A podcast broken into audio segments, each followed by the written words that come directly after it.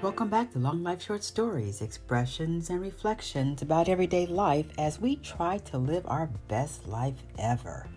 Well, as we head into the fall season, I am reminded of what it means to feel the fall fresh air blowing on my face and the heat from a more distant sun warming withering summer flowers as they prepare their seeds for winter hostage. But you know, looming behind the color and beauty of golden changing leaves is still a breeze filled with anxiety, nervous energy, and trepidation about what lies ahead for the rest of 2021. The Delta variant is still running rampant.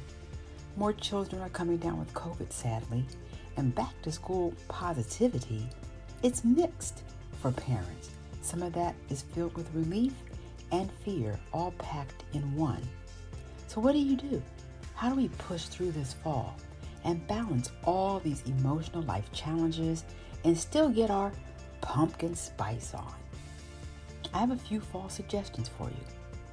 The first one find time to increase self care.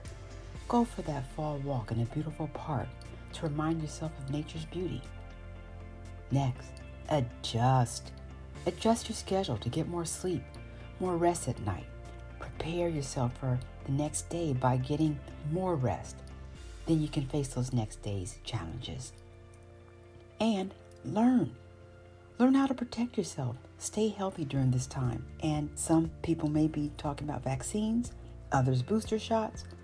No matter what, be consistent and take care of yourself. Live.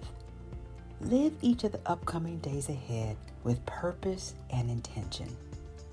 So, we have an F for find, an A for adjust, an L for learn, and another L for live. That spells fall. That's my fall motivator to help us all stay the course as we navigate this fall's challenges. Thank you for listening to my podcast. Don't forget to join me on October 6th for my Wine Down and Cheese Zoom call. Sign up on my website. I am Darcel Diller Sweet, sipping on my pumpkin latte and signing off.